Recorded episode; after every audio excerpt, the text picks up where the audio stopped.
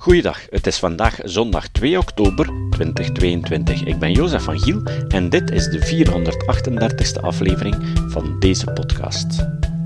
Thomas Rotier en Jan de Schoolmeester zijn van oordeel dat het idee om klimaatverandering te bestrijden door te consuminderen niet effectief is.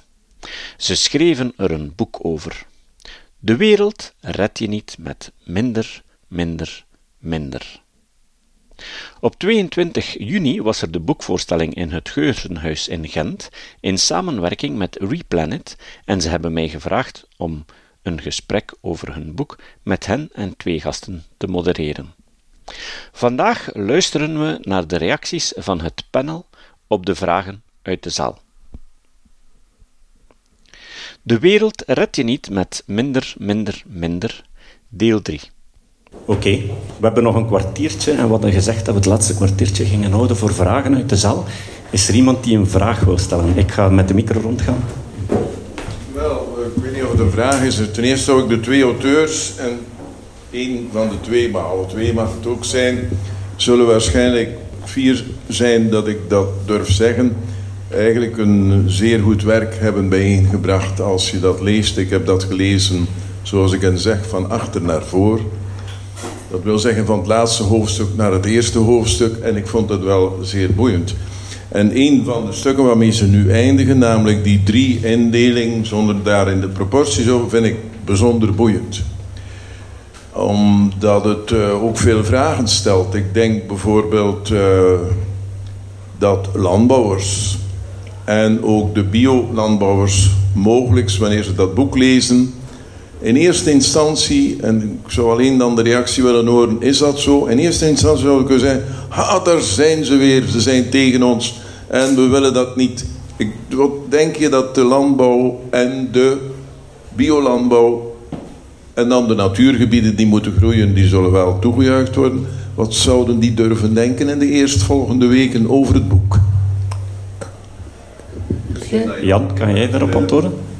Wel, ik denk om eerlijk te zijn, ik denk dat je als je een boek schrijft, hè, dan, dan, weet je dat ook, hè, dat, dat, dat er mensen het niet eens zullen zijn met u. Hè. Dus je zult altijd wel iemand hebben hè, um, die boos is om een of andere reden. Ja, we, hebben, we hebben bijvoorbeeld um, ook een Hans hoofdstuk over, over vlees geschreven. Um, ik denk dat dat bij sommigen ook kwaad bloed kan zetten, hè, omdat, omdat vlees eten is een, is een groot deel van mensenidentiteit en ze willen daar niet aangeraakt worden.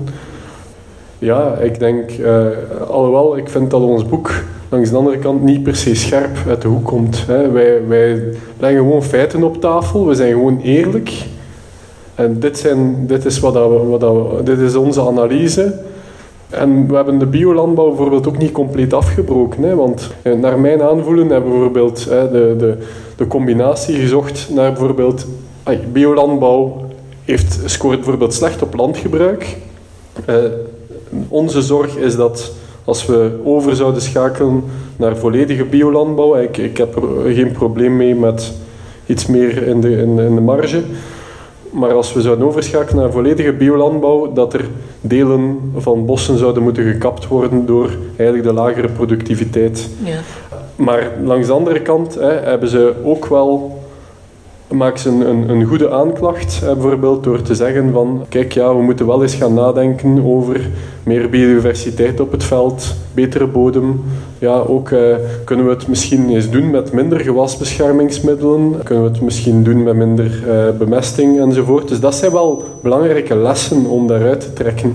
En dan is de vraag van hoe kunnen wij, en dan, dan kijk ik ook naar Geert, hoe kunnen wij eigenlijk naar die kruisbestuiving komen tussen eigenlijk een landbouw die hoog productief is, maar eigenlijk zo weinig mogelijk druk laat op het milieu. Ja, ik, denk, ik denk dat het ook belangrijk is om naar de bioboeren zelf te luisteren en te laten zien wat hun zorgen zijn. En uh, ik denk wat Jan zegt klopt inderdaad. Er zijn goede praktijken binnen de biolandbouw op vlak van uh, bodemverzorging en zo. Uh, dus het is ontzettend belangrijk. Hè. De, de bodem zit vol met micro-organismen die het onze bodem vruchtbaar houden. Dus als we die bodem kwijt zijn, dan, ja, dan zijn we gedoemd. Hè. Dan, dan, dan hebben we geen eten meer. Dus uh, ik vind die aandacht voor de bodem bij biolandbouw zeer belangrijk. Dus uh, we hebben in ons uh, boek toch proberen een soort van derde weg te, te vinden tussen die intensieve landbouw en tussen de meer biolandbouw of agro-ecologische landbouw, zoals ze dat noemen. Heb dus, jij daar nog iets op te zeggen, Geert? Of Ik kan alleen maar zeggen dat ik datzelfde gevoel heb bij veel van, uh, van mijn studenten, die uiteindelijk uh, graag zouden willen zien dat er een kruisbestuiving komt, gelijk dat Jan zegt, dat er gewoon moderne veredelingstechnologie gecombineerd wordt met de teeltwijzen die in de, in de biolandbouw gebruikt wordt. het jammer van de zaak is dat ja, de biosector zelf die moderne teeltwijzen verbiedt. En dat is denk ik iets waar dat we toch moeten uh, op politiek vlak eens goed over nadenken. Te meer omdat ik weet dat er een fractie is van de biosector die heel graag die nieuwe technologie zou willen gebruiken. Misschien zijn we wel in staat om de yield gap, het probleem dat de biosector nu heeft, het, uh, het, het, minder produceren, misschien kunnen we dat wel voor een heel stuk oplossen door die moderne gentechnologie daar te introduceren. Oké, okay. uh, Koen, heb je nog? Ja. Nog iemand? Vraag? Hey, Jan Thomas, en, uh, een vraag voor jullie ook. Um, het ging reis heel kort over kernenergie. Um, en ik hoorde het pleidooi om eigenlijk misschien naar jullie mening vier centrales open te houden.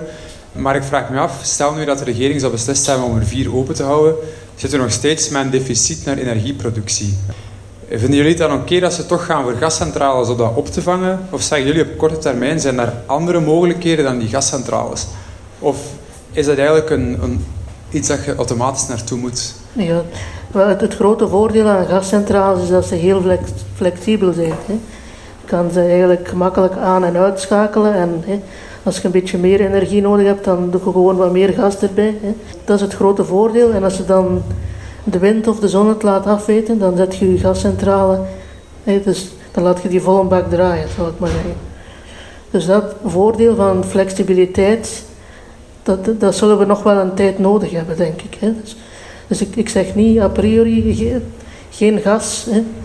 dat ook niet. Ja, maar denk... wel uh, zo weinig mogelijk gas. Hè. Zeker met de nieuwe geopolitieke context kunnen we dat niet maken dat we eigenlijk de, de oorlogskas van Poetin verder gaan spijzen. Dat zou echt onethisch zijn ook. Hè. Dus, uh, Eigenlijk, maar, ja. eigenlijk kun je zeggen dat dat een soort van, van on, onvoorzienend beleid is geweest ook. Hè. Ja, er, er, is, er is geen duidelijke visie geweest ook. En, ja, voor mij ook. Uh, ik, denk, ik denk eigenlijk dat de, dat de wet van de kernuitstap dat die nooit had mogen ja, er gekomen zijn uiteindelijk. We, zijn eigenlijk veel slimmer. Ja, er, er zouden natuurlijk waarschijnlijk wel, volgens mij, dat, dat denk ik wel, en dat er op termijn economisch gezien wel enkele kerncentrales zouden sluiten. Bijvoorbeeld als je dan ziet, dit hier is niet meer economisch rendabel om dat te doen. Maar technisch gezien zouden we er meer hebben kunnen opengehouden. Maar dan heb je natuurlijk wel gas nodig of interconnectiviteit, dus import vanuit andere landen. Uh, ja. Dat denk ik dat ook uh, wel steeds meer aangroeit. Maar dan zie je ja, de problemen nu in Duitsland. Uh, Duitsland, wat toen zij, zij zitten zelf zonder dat Russisch gas. Of, en, en ze gaan steenkoolcentrales ja, aan, aan, openhouden. Ja, openhouden eigenlijk.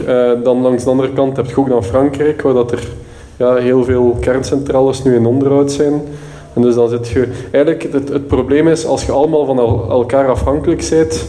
Eh, ja, Frankrijk reken, rekende op ons en wij rekenen op Frankrijk. En Frankrijk, eh, ja, Duitsland rekent op Frankrijk enzovoort. Eh, dus ja. um, dat is een probleem. Ja, we zullen sowieso veel meer elektriciteit nodig hebben. Hè. We gaan eigenlijk minder energie gebruiken. Dat is eigenlijk een beetje raar, maar we gaan meer elektriciteit gebruiken omdat we de fossiele brandstoffen gaan vervangen door elektrische processen.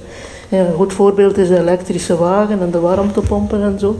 Dus wij gaan sowieso heel veel elektriciteit nodig hebben. Dus het is altijd een goed idee om uh, zoveel mogelijk energiecentrales open te houden en erbij te bouwen. Hè. Dus, en dan vooral hernieuwbare energie bij te bouwen en de kerncentrales zoveel mogelijk open te houden. Hè. Dan heb je de, de minste CO2. Hè. Dus ook Frankrijk bijvoorbeeld heeft heel veel kerncentrales. Dus uh, 56 kernreactoren in totaal. En heeft nog altijd de meest schone stroom van Europa. Dus, uh, of uh, samen met Zweden, die ook heel erg op kernenergie hebben ingezet. Dus, en Duitsland stoot eigenlijk, haar elektriciteitssector stoot zes keer meer uit dan Frankrijk. Een, een kerncentrale is een beetje de kip met de gouden eieren, hè, die je zo lang mogelijk in leven moet houden. Koen, ook nog Ja, nog heel kort. technologie is inderdaad belangrijk, maar we moeten ook opletten dat we bijvoorbeeld op sommige plaatsen zien dat er eh, veel meer voor LED-verlichting is gekozen, wat alleen maar aan te moedigen is. Maar doordat er voor LED-verlichting is gekozen, is er wordt het veel langer gebruikt en op veel meer plaatsen. En soms daardoor, als je alles samenrekent, dat was een bepaalde site, wordt er meer verbruikt dan dat er daarvoor werd gebruikt. Dus dat is iets waar we heel hard mee moeten oppassen. En twee, nog kort, ik merk als het over klimaatopwarming gaat, dat als het over kernenergie gaat, dat, dat lijkt dat met, met of zonder met kernenergie het volledige klimaatprobleem wordt opgelost.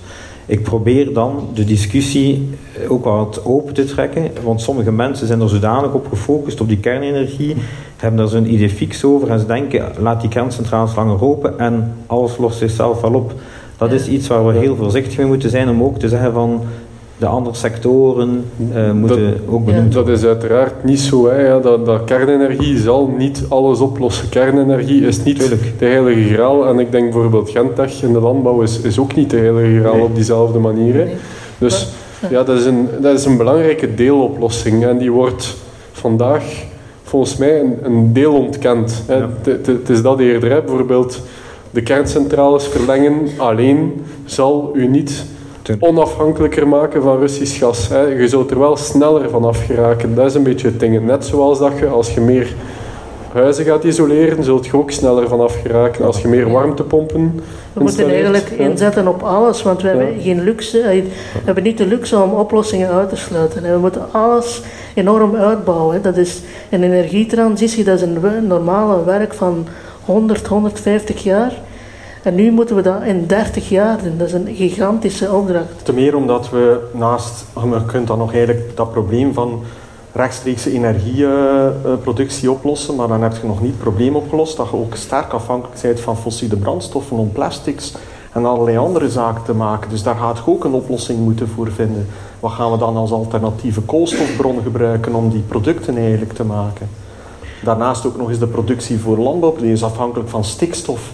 Het stikstofprobleem is wellicht, met uitzondering misschien van zware indoor farming, is heel moeilijk op te lossen. Waar gaat die stikstof moeten blijven smijten op dat veld? Mhm. Dus uw, uw, CO2-dingen kunt je oplossen door, door uh, geen CO2 vrij te stellen. Maar hoe gaat je het stikstofprobleem? De lachgas die geproduceerd wordt als stikstof is 300 keer krachtiger dan CO2 als broeikasgas. Dus daar zijn nog een paar, lijkt dat gezegd, heel terecht, een paar zeer andere, zeer zware uitdagingen naast het uh, vervangen van... Uh... Maar het is ook goed om aan de mensen te tonen dat wat we eigenlijk nu doen met die aardolie, thermodynamisch gezien dom is. Dat we dat verbranden en kwijt zijn. Want als je daar plastics van maakt, dan heb je daar iets mee. Kijk naar alles wat hier staat hè, in dit uh, gebouw. En dat, als we dat dan nog in een circulaire economie kunnen brengen, en hopelijk niet te veel nieuwe bronnen daarvoor aanboren, dan is dat een, is dat een soort van sluitend systeem. Maar nu branden het op. En, en... Dus misschien is er wel een opportuniteit om, om voor een stuk, en dan heb ik een stuk, naar, naar ook, ook planten aan te spreken. Omdat de vorming van hout bijvoorbeeld is misschien de enige manier hoe dat je een koolstofnegatief, daar hebben we het nog niet over gehad. Mhm. Maar als je dan echt wilt, wilt voor een stuk over de toekomst praten, kunt je hopen dat we erin slagen om op die manier houtvorming uh, te begrijpen, dat we, dat we hout kunnen gebruiken als vervanging van uh, een deel van de fossiele brandstoffen. Het voordeel is dan dat hout deel je dan bijvoorbeeld op een deel van een oppervlak die bijvoorbeeld vrijkomt doordat je stopt met een deel vleesproductie. Stelt dat we de vleesproductie met 50% kunnen doen dalen. Dat zou een ontzaglijk continent zijn dat vrijkomt. Dat beplant je dan en een deel van die herbebossing zou je kunnen gebruiken om opnieuw uh, houdt in een soort van circulaire economie. En het voordeel daar is, het restproduct kunt je als het ware onder de grond steken. Of hout dat gevormd staat, dat je van een zeer eenvoudige, om nu simplistisch te zeggen, als, kunt je een populier omvormen in hardhout. Dat je eigenlijk het hout van de populier hoogwaardiger maakt, waardoor dat je het eigenlijk als bouwmateriaal kunt gaan gebruiken. En dan onttrekt je CO2 uit de lucht en legt je eigenlijk CO2 vast. Dus die, die circulaire bio-economie, daar is nog ongelooflijk veel potentieel uit te halen. Maar dat is op dit moment science fiction, daar wil ik heel duidelijk in stellen. Maar soms denk ik, moeten we die sectoren daar voor een stuk in geloven en, daar een stuk verder in gaan investeren. Zo, ja, zonne-energie was vroeger ook science fiction. Hè. Vroeger lag dat gewoon op satellieten en was dat uh, zeer, zeer uh, astronomisch duur, heel letterlijk. Dus, uh, en nu is dat eigenlijk, die, die prijs is zodanig gezakt. Dus we moeten inderdaad op vele paarden uh, wedden en ook op die bio-based ja, economie. Maar daar ga je toch een systeem voor nodig hebben dat de klimaatonvriendelijke zaken ontmoedigd worden en de klimaatvriendelijke zaken aangemoedigd worden. En ook met incentives, met ondersteuning, want anders gaat het niet zomaar eh, van, van ja, de grond gaan. Bijvoorbeeld een koolstoftax is eigenlijk heel, heel effectief. En dan, dan liefst op alle dingen die CO2 of methaan of uh, een ander broeikasgas uitstoten, zodat uh, iedereen die prikkel krijgt om naar die uh, klimaatvriendelijke technologie te, te gaan. Hè. Ik verwijs altijd ik, naar nog... wat, wat... Sorry. Ah, wel, ik, ik zou misschien... Want het is een zeer interessante discussie, maar er zijn een aantal mensen die nog een hand opsteken. Ik zou nog twee vragen willen uithalen, dat we misschien kort gaan antwoorden. En dan ongeveer afronden, daar was er iemand. Het is de langste dag, hè? de langste dag, dus we hebben tijd. Ja. Thomas, ik heb u de vraag al gesteld, maar ik ga ze nog eens stellen. Wanneer gaat jij deze boodschap van een papieren boek aan de tieners brengen, de klimaatspebelaars, via TikTok? Via TikTok? Het is niet de vraag of, het is wanneer. Volgende week, de week erachter? Mijn, uh, mijn dansmove staat nog niet op punt, maar ik, uh, ik heb begrepen dat jij met een danscoach wilt zijn, dus uh, we zullen daar iets moois van maken. Oh, we doen dat samen straks? Straks, straks na een paar uh, van zijn rum cola's zullen we dat wel doen. Ja, ja, dan zal ik op, op tafel staan dansen, dat is goed.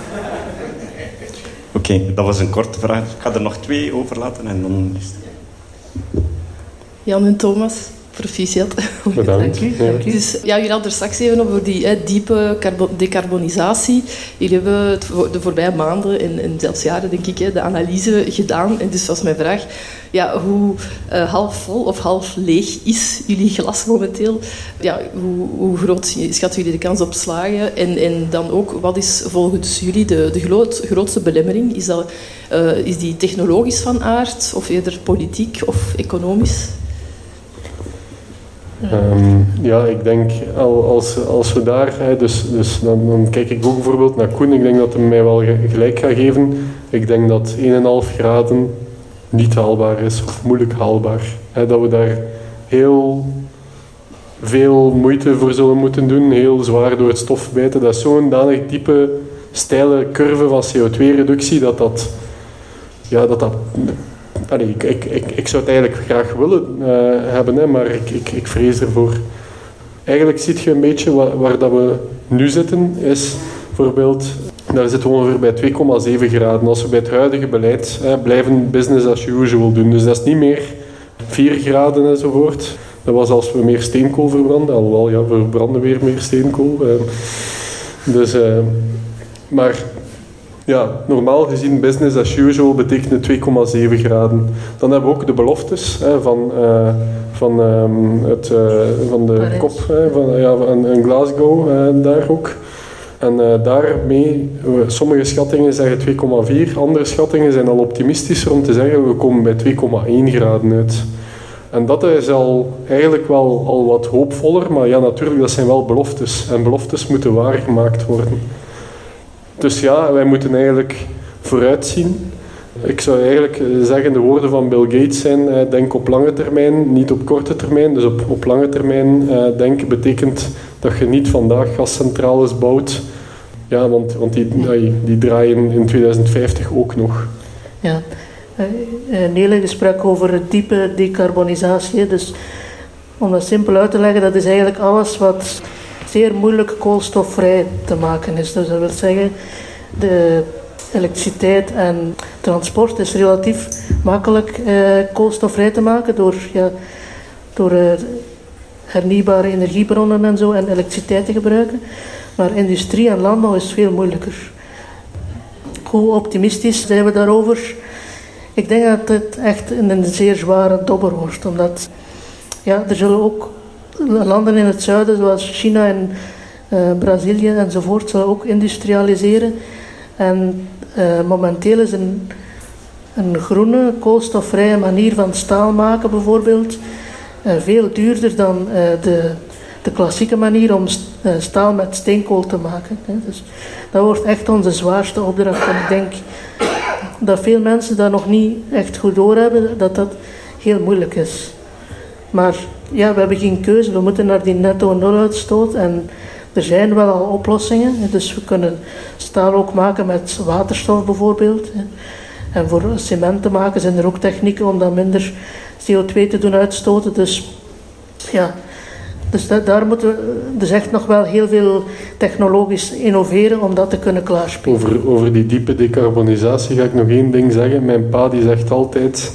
Uh, de laatste procenten, uh, die nemen een helft van de tijd of, of een, een, groot deel van de tijd in. Wel, uh, dat, dat was zo voor ons boek en dat is ook zo voor diepe decarbonisatie.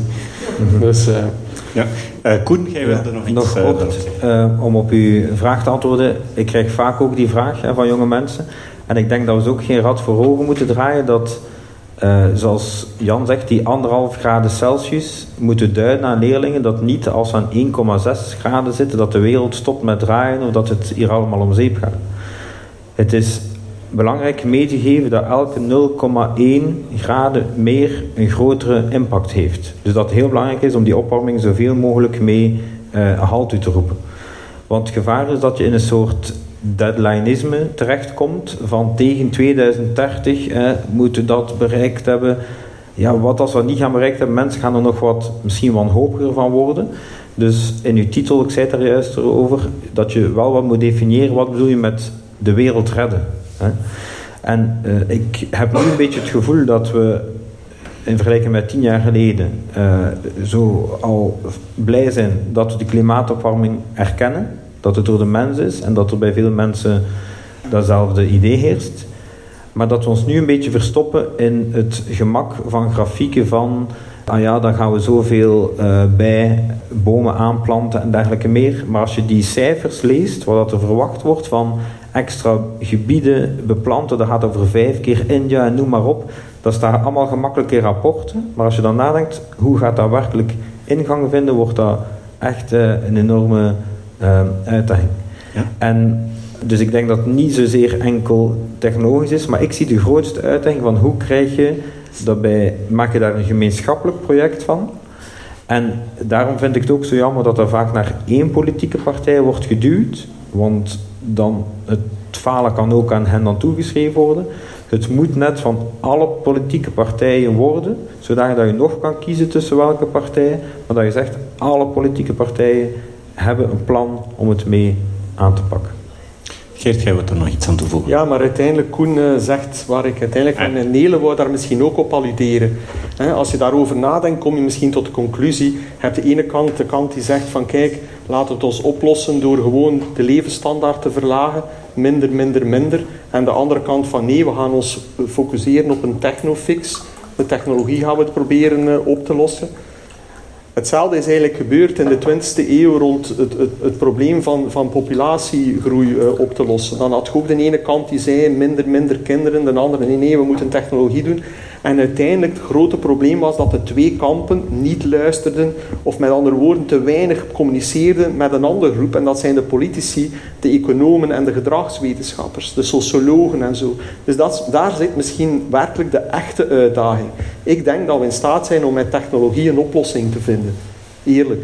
Het grote uitdaging dat ik vind is, omdat je nieuwe technologie moet ontwikkelen, heb je altijd als gevolg dat je winners en losers hebt van die technologie. Uiteindelijk, de fossiele sector gaat uiteindelijk volgens ons moeten inboeten. Dat gaan de losers worden. Het is ongelooflijk moeilijk om die sector te doen keren, omdat zij nu de macht hebben. Dus de uitdaging gaat zijn om die consument en de politicus, maar in een democratie is dat hetzelfde, om die te bereiken en om die eigenlijk de zaak in gang te doen duwen. Dus nee, ik denk dat je daar een cruciale vraag stelt en misschien alludeerde je daarop dat er eigenlijk een derde weg is dat waarschijnlijk tot de echte oplossing kan leiden. En dat is de grote uitdaging. Oké, okay, laatste vraag. Een klein vraagje. Uh, als ik het goed begrepen heb, zijn er voornamelijk twee factoren voor de klimaatverandering: de fossiele brandstoffen en de landbouw. Uh, kan er iemand daar een cijfer op plakken, de verhouding van die twee? En zijn er nog andere significante factoren die uh, daarin meespelen?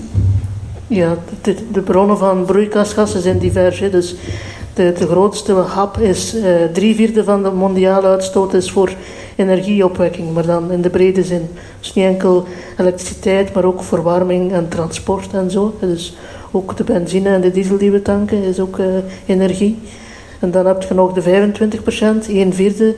Daaronder zit onder andere landbouw, ontbossing ook, meestal ook voor de landbouw. En ik denk ook cementproductie en zo. En wat ook broeikasten uitstoot is de de stortplaatsen, waar het, het, afval ligt te rotten en er komt methaan uit. Dus er zijn heel, een heleboel bronnen van broeikasgassen, maar om het heel simpel te zeggen, energie is drie vierde en landbouw en de rest is één vierde. Oké, ik denk trouwens, uh, jullie, in jullie boek staat het nog iets meer gedetailleerd. Uh, ja, er staat een dus taart. Kan iedereen het boek lezen? Ja.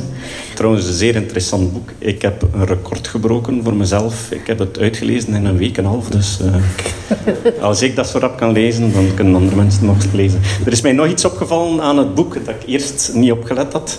Dat is zo een brandende aarde. En ik heb een tijd geleden nog een ander boek gelezen waar dat er ook zo'n brandende aarde op stond. Van een zekere Maarten Boudry. Is dat nu uh, plagiaat? Of? nee, bij, bij, Ah ja, oké. Bij Maarten Boudry stond er een kaarsje op, denk ik. Ah ja, ja dat is een bom. Juist, dat is een, uh, een bom. Goed, iedereen bedankt uh, voor vanavond. En uh, de mensen van Replanet die gaan hier nog eventjes, die hebben jullie nog eventjes nodig. Wel ja, uh, wij willen eigenlijk graag jullie bedanken uh, om hier te komen spreken en om te komen modereren. Dus uh, wij hebben eigenlijk... Dat was met veel plezier, Jan. Wij hebben iets geregeld van een, van een van de beste chocolatiers van Breu. Ze zijn nog niet gesmolten. Dank u wel. Dus heel erg bedankt. Mijn vrouw gaat dat appreciëren, want ik heb vorige week zo'n doos gekregen van mijn oudste zoon. En uh, ze heeft al bijna allemaal opgeten. Dat kennen we, ja, dat is typisch. Ja, eet ze wel rap op, want de aarde zal ze doen smelten. Het klimaat. Uh, gaan wij nog een klein fotomomentje maken? Ja, zeker. Een, uh, Iedereen? Een TikTok-dansje? ja, een, een beetje een TikTok-dansje voor uh, Thomas zijn nieuwe TikTok-account. Ja. Ah ja, ook. Graag gedaan.